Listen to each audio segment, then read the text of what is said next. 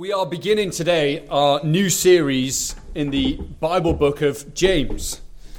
Um, if uh, you've got one of the church Bibles, it's on page 1213. Uh, if you've got another Bible, it's very near the back. Um, so if you turn to the back, you'll be in Revelation, flick a few pages uh, forward, backwards, backwards, I guess, and you'll find the book of James. Uh, and we seem to be in a, a little bit of a stretch of doing Bible books that people haven't liked very much. Um, let me quote one prominent church theologian to give us a taste, his view on the book of James. He says, Therefore, St. James's epistle is really an epistle of straw compared to these others, for it has nothing of the nature of the gospel about it. Not a promising start. That same German theologian, Martin Luther was his name, also said this. He said, The epistle, epistle of James gives us much trouble. For the papists, what he was referring to as the Catholic Church, embrace it alone and leave out all the rest. Accordingly, if they will not admit my interpretations, then I shall make rubble also of it. I almost feel like throwing Jimmy into the stove, as the priest in Kalenberg did. I've no idea who the priest in Kalenberg was. Throw Jimmy on the stove.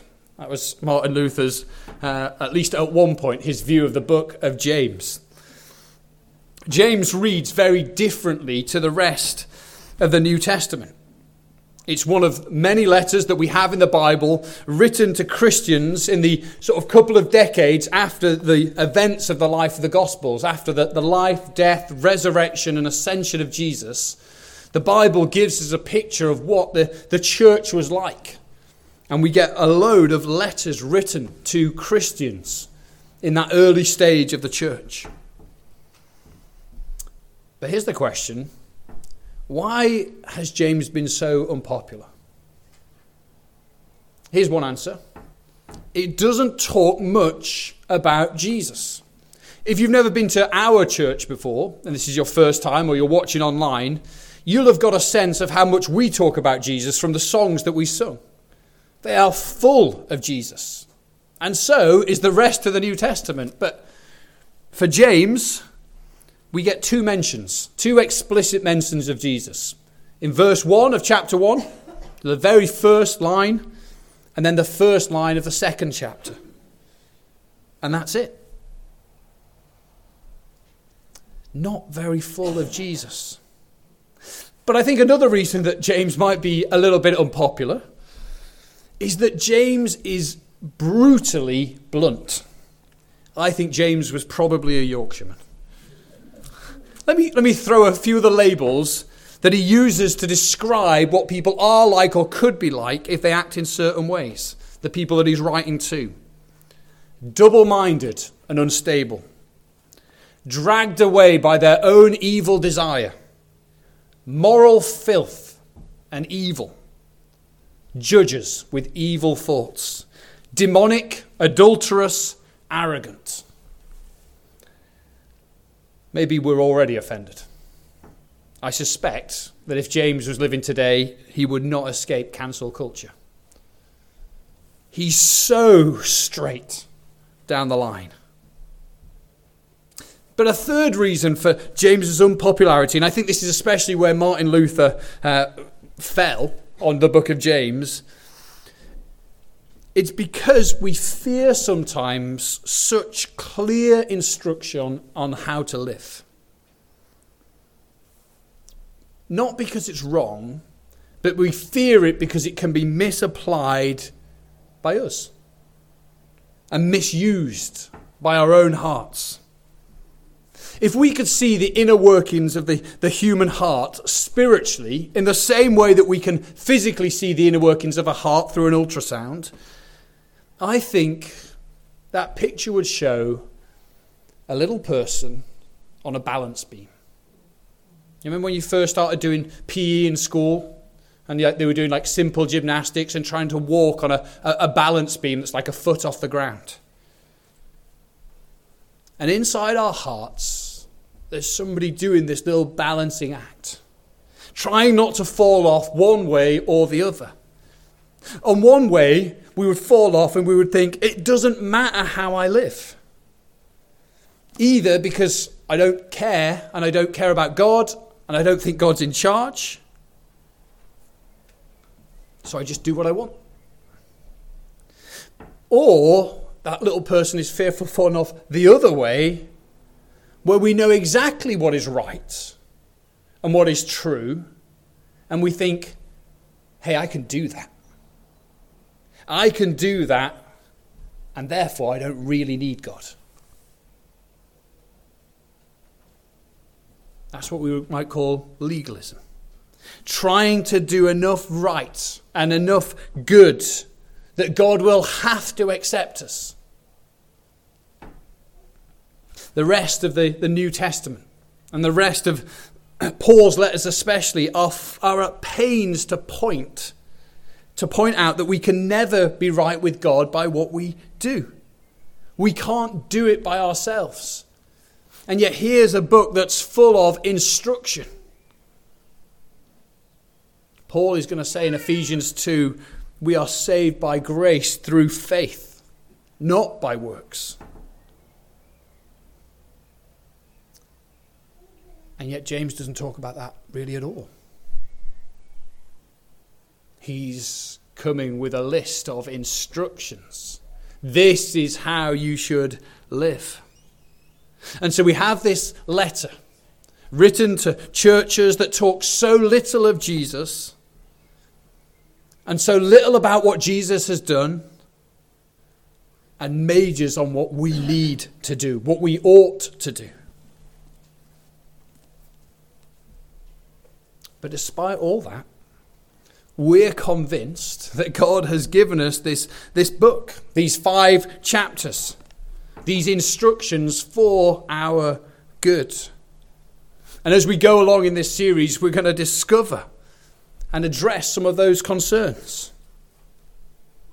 And I think we're going to arrive at the point where we're not going to throw Jimmy in the fire. So here's what we're going to do today just really two things. We're going to do some background work on the book of James to help us understand, get a feel for what this book is about. And then we're going to talk about why it's important for us. So let's dig in to the background. Let's read the first verse of the book of James. James, a servant of God and of the Lord Jesus Christ, to the twelve tribes scattered among the nations, greetings. It's a standard opening for a letter. If you're taking notes, I've got four subheadings for you, all beginning with the letter A, as we look at the backgrounds author, audience, aura, and aims. So, author. Who is this James that is writing this letter? There are multiple Jameses mentioned in the Bible.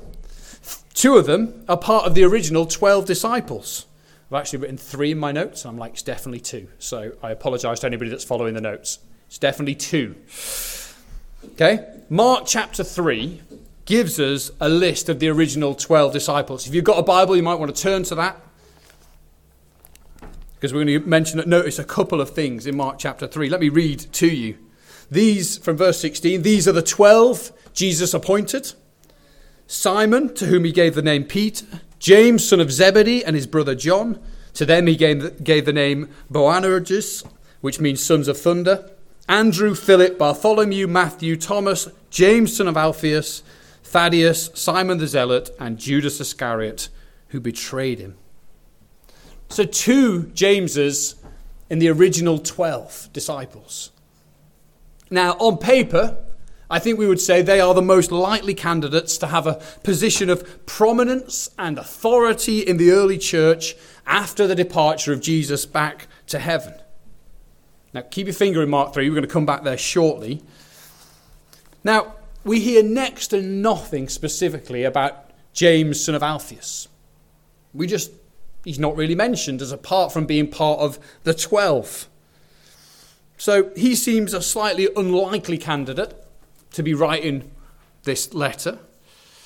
James, the son of Zebedee, on the other hand, well, I think he'd be our first choice. He is one of the three closest disciples to Jesus. At various times during his ministry, Jesus takes just the 12, and then occasionally he takes three of the 12 for specific events and specific occasions. So there's James and John, his brother, and Peter. So James, the son of Zebedee, has got the resume. But unfortunately, he retires a little bit too early from the story or to be more precise, he is killed by Herod. Acts chapter 12 tells us Herod's a, a local king serving the, the Roman Empire. And so he's killed so early on because he's following Jesus, it's highly unlikely that he's the, the author of this letter. So if it's not likely to be either of those two, who is it? Well, we're left with another James who becomes prominent in the early church. James, the brother of Jesus, or half brother to be accurate, the son of, of Mary and Joseph. Now, if you've got Mark 3 still open, here's our introduction to the brothers of Jesus. Verse 21 of Mark 3 says, When Jesus' family heard about this, the events that are going on, they went to take charge of him, for they said, he is out of his mind.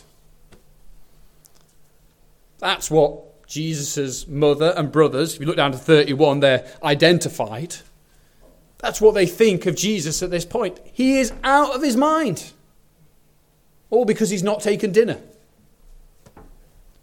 And it seems as though James, the brother of Jesus, and his family wider, they don't get Jesus. They don't follow Jesus until after the resurrection. 1 Corinthians chapter 15 tells us that after Jesus came back to life, he appeared to various people. First to Peter, and then to the rest of the 12, and then to many others, even 500 people at the same time, and then to James, and then to Paul, the, the writer of that letter. So there's a, a James who, according to 1 Corinthians 15, is an apostle. Somebody given a title in the early church, somebody sent by Jesus to witness to him. And this James, it appears from the early chapters of Acts, is the brother of Jesus. Because in Acts chapter 1, we find, after Jesus ascended into heaven, the 12 disciples praying in a room and they're joined by Jesus' mother Mary and Jesus' brothers. James is there. James, who thought that Jesus was crazy. James, that will have grown up with Jesus and seen him go from the carpenter's son to the Messiah. After Jesus has died and risen to new life, James is convinced. And so he's there praying with the 12. And he becomes a leader in the early church. You can read about it in, in Acts chapter 15. He's mentioned in 1 Corinthians chapter 9. James, the brother of Jesus. And he seems to be the one who writes this letter.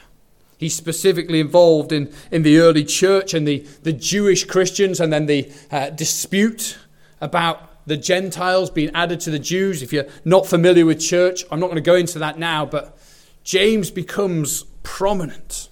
He's one of the guys who, when he speaks in the room, everybody goes, okay, he knows what he's talking about. But when James writes this letter, and if it is James, the brother of Jesus, which it seems fairly clear that it is, as he opens up this letter, He's not pointing the people he's writing to to his connection to Jesus as a brother. Actually, he's far more concerned to emphasize his love for those that he's writing to. So, as we look down through these five chapters of James, we'll find over and over again James referring to the people he's writing to as brothers and sisters. 15 times. He loves them, he cares for them. This is the context for those warnings and corrections that we've already had a little glimpse of. He is a loving brother to them. and he's also a servant. Look down again at verse 1. James, a servant of God and of the Lord Jesus Christ. James has authority to speak into their lives and into our lives because he serves God and the Lord Jesus Christ.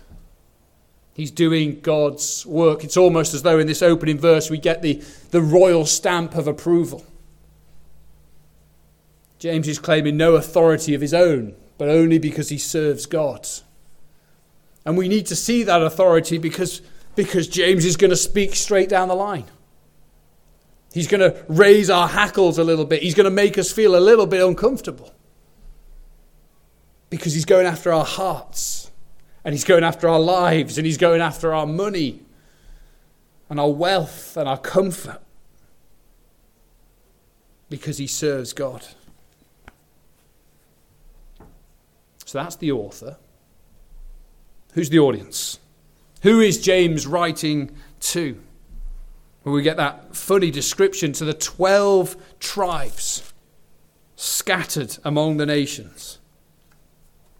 That's an incredibly Jewish way of saying he's writing to the church, to God's people. The 12 tribes harkens back to the Old Testament, to the book of Genesis, to God's calling for himself, a people, starting with calling one man, Abraham.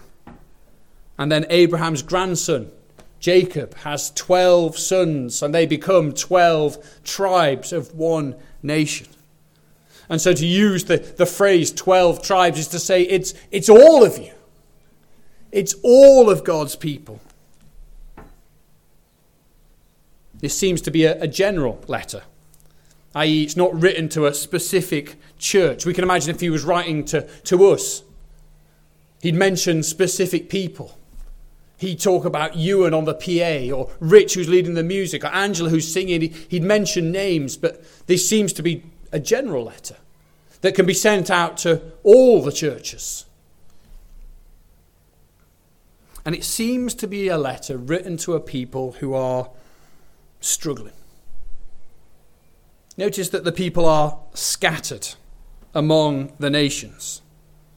That description of, of God's people being scattered is also found in Acts chapter 8, the, the history of the early church, at a point when the church is flung out across the known world because the way they live and their profession of Jesus causes people to hate them. And so the church is scattered through persecution.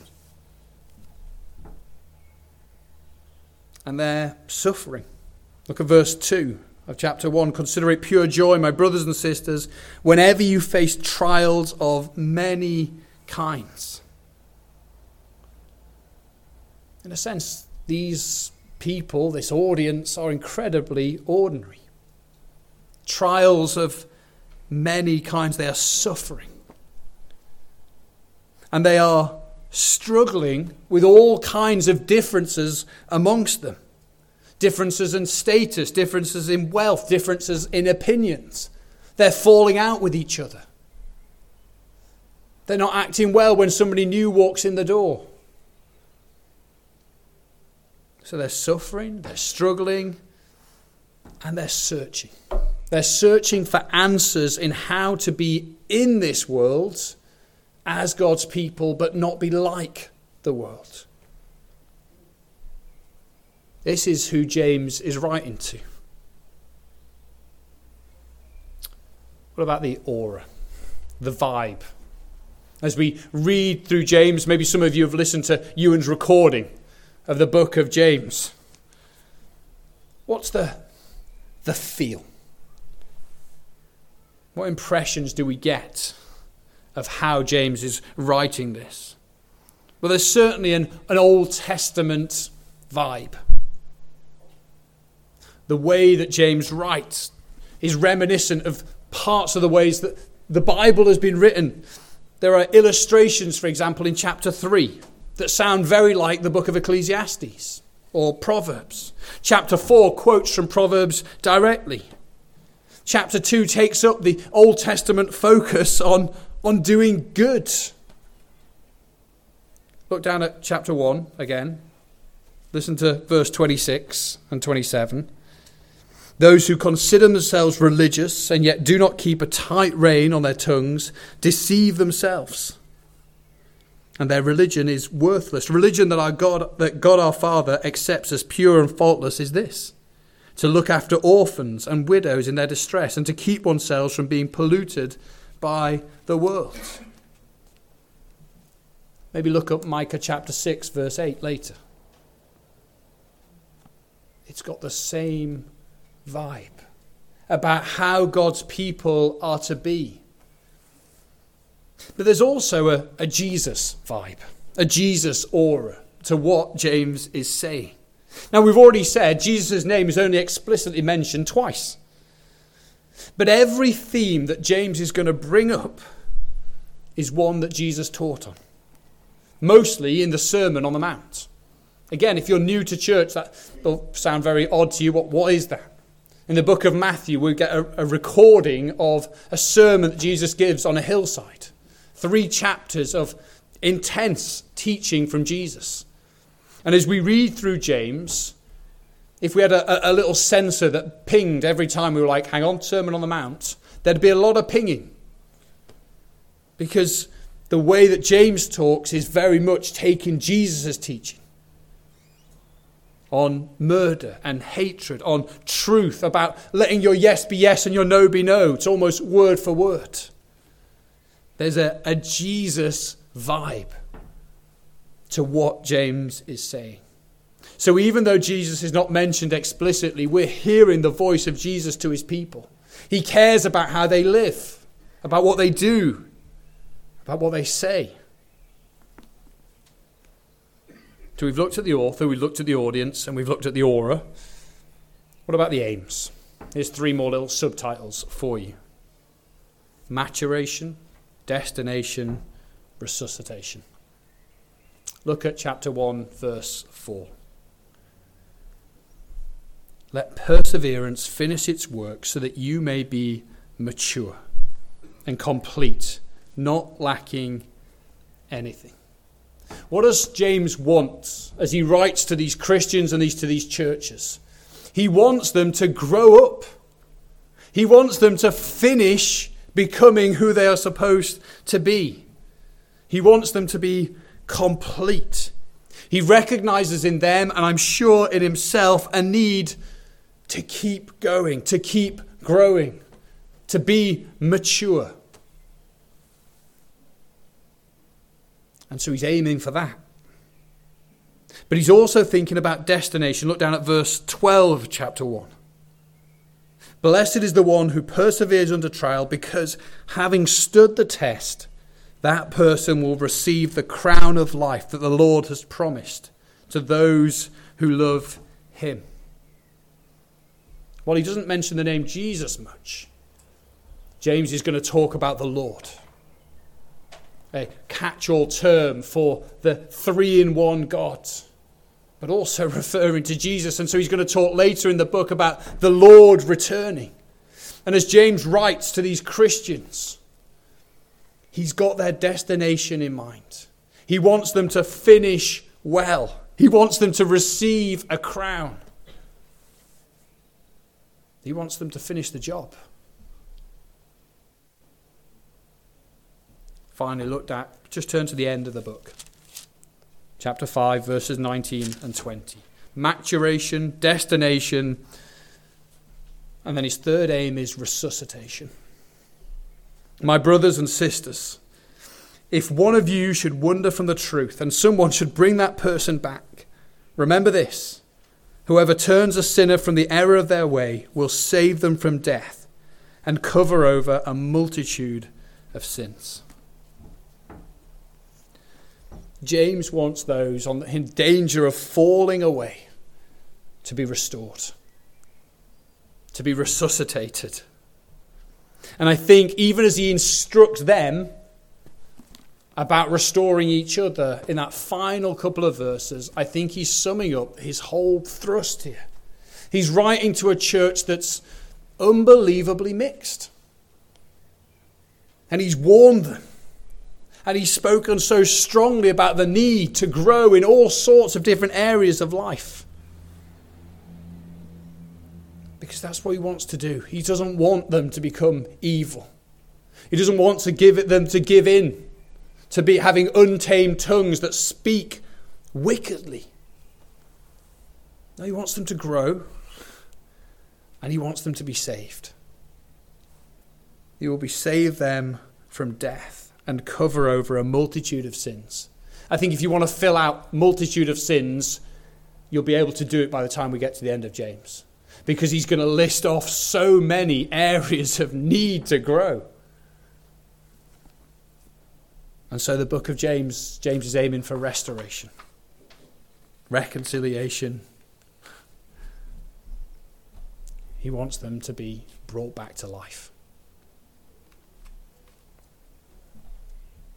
So let's think now what about us? If that's why James was writing to them, and that's what's going on in this book, why is this book important for us? Except in the Jewish part, this letter could be written to us, couldn't it? A scattered people, belonging to God, suffering outward trials and inward temptations issues that are brought about by wealth or through relationships, through living in a world that has set its face against God or just turned its back completely. James could be writing to us. Specifically, I think for us as a church, James could be writing to us because he's got a heart that people live out what they profess. As he writes to them, turn back to chapter 1, verse 18. This is what God has done. He chose to give us birth through the word of truth, that we might be a kind of firstfruits of all he created. The word of truth, the centrality of God's word. I think that's what we do well as a church. We're big on preaching we're big on having the word at the heart of, of all that we do. But I think James is important for us because the warning of James is that the word of God must not only be believed, but it must also be obeyed. It must be lived out. And James is practical and specific in what that looks like. He's going to challenge us on our thinking and our speaking and our doing. And he's going to go where, if not angels fear to tread, then certainly preachers do. He's going to dig in where it's awkward and uncomfortable. And notice too, as James begins this letter, he's talking about a reality that God's people can be deceived. Look down at 1 verse 16. Don't be deceived, my dear brothers and sisters. Or 1 verse 22 Do not merely listen to the word and so deceive yourselves. Or 1 verse 26 Those who consider themselves religious and yet do not keep a tight rein on their tongues deceive themselves. There's a very real possibility that we can be deceived and that we can even deceive ourselves. How easy it is to see other people's failings and other people's folly, to look at other people in the congregation or other people outside of the congregation, to look at other churches and to go, Oh, I can see all your weaknesses. And yet to be deceived about our own lives. And because as a church, perhaps preaching and teaching and having the word central is our strength, surely wisdom dictates that the blind spot is likely to be doing the word, obeying the word.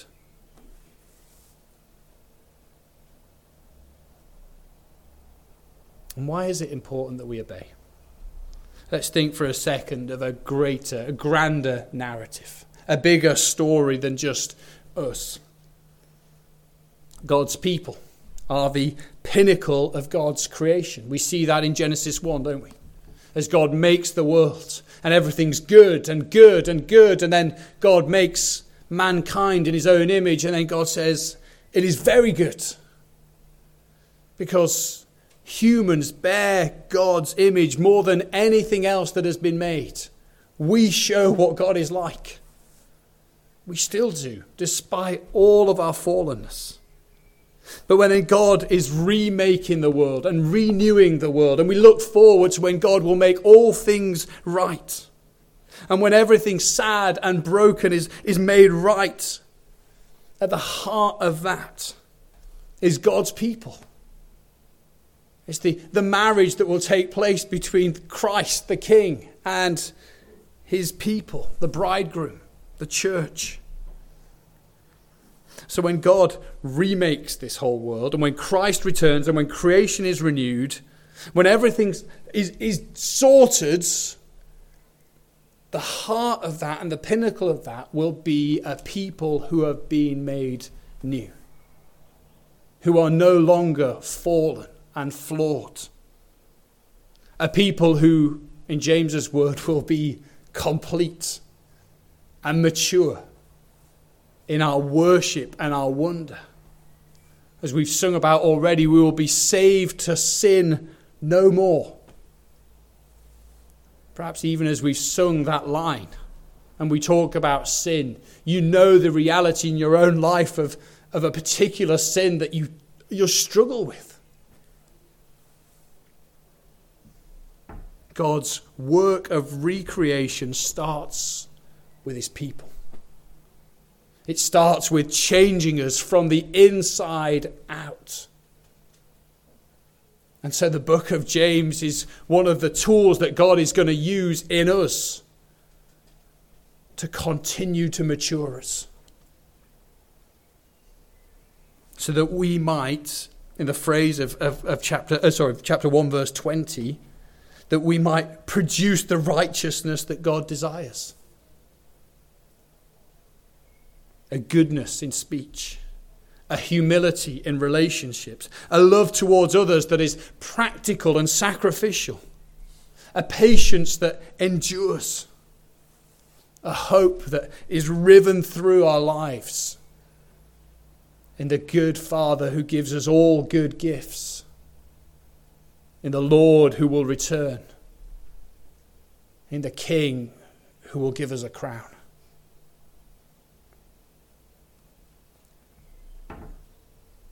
It's important for us because we've got growing to do.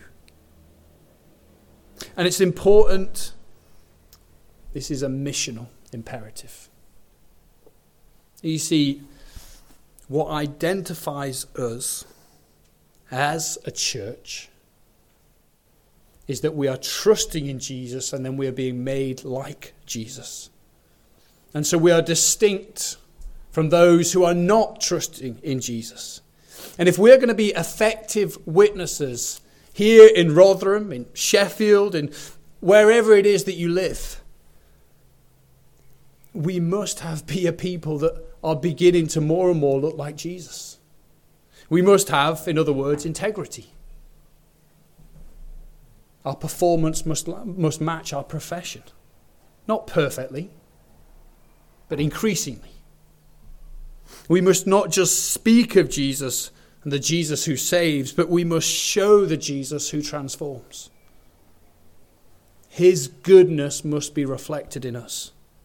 His gospel must be shaping us. Otherwise, our message will be emptied of power.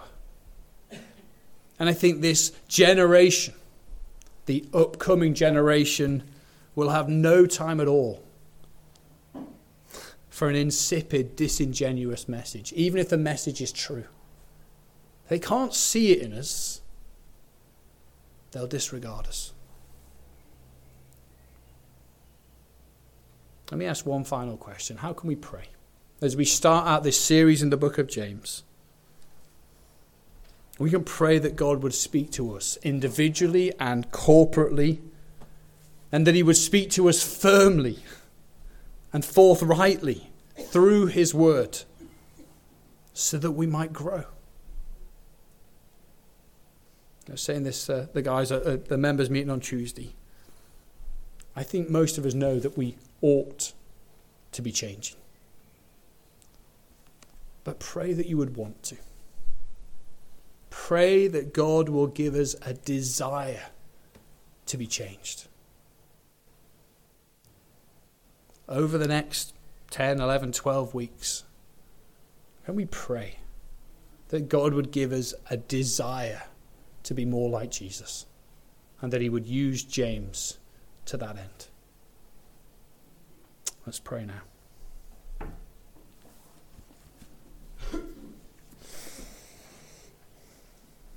Father, we've already together confessed our, our sin. Lord, each one of us can echo David's prayer in Psalm 51. All of us, Lord, whether we would say it out loud or not, know that there is maturing to do. And we pray, Lord, that you would use the, the book of James.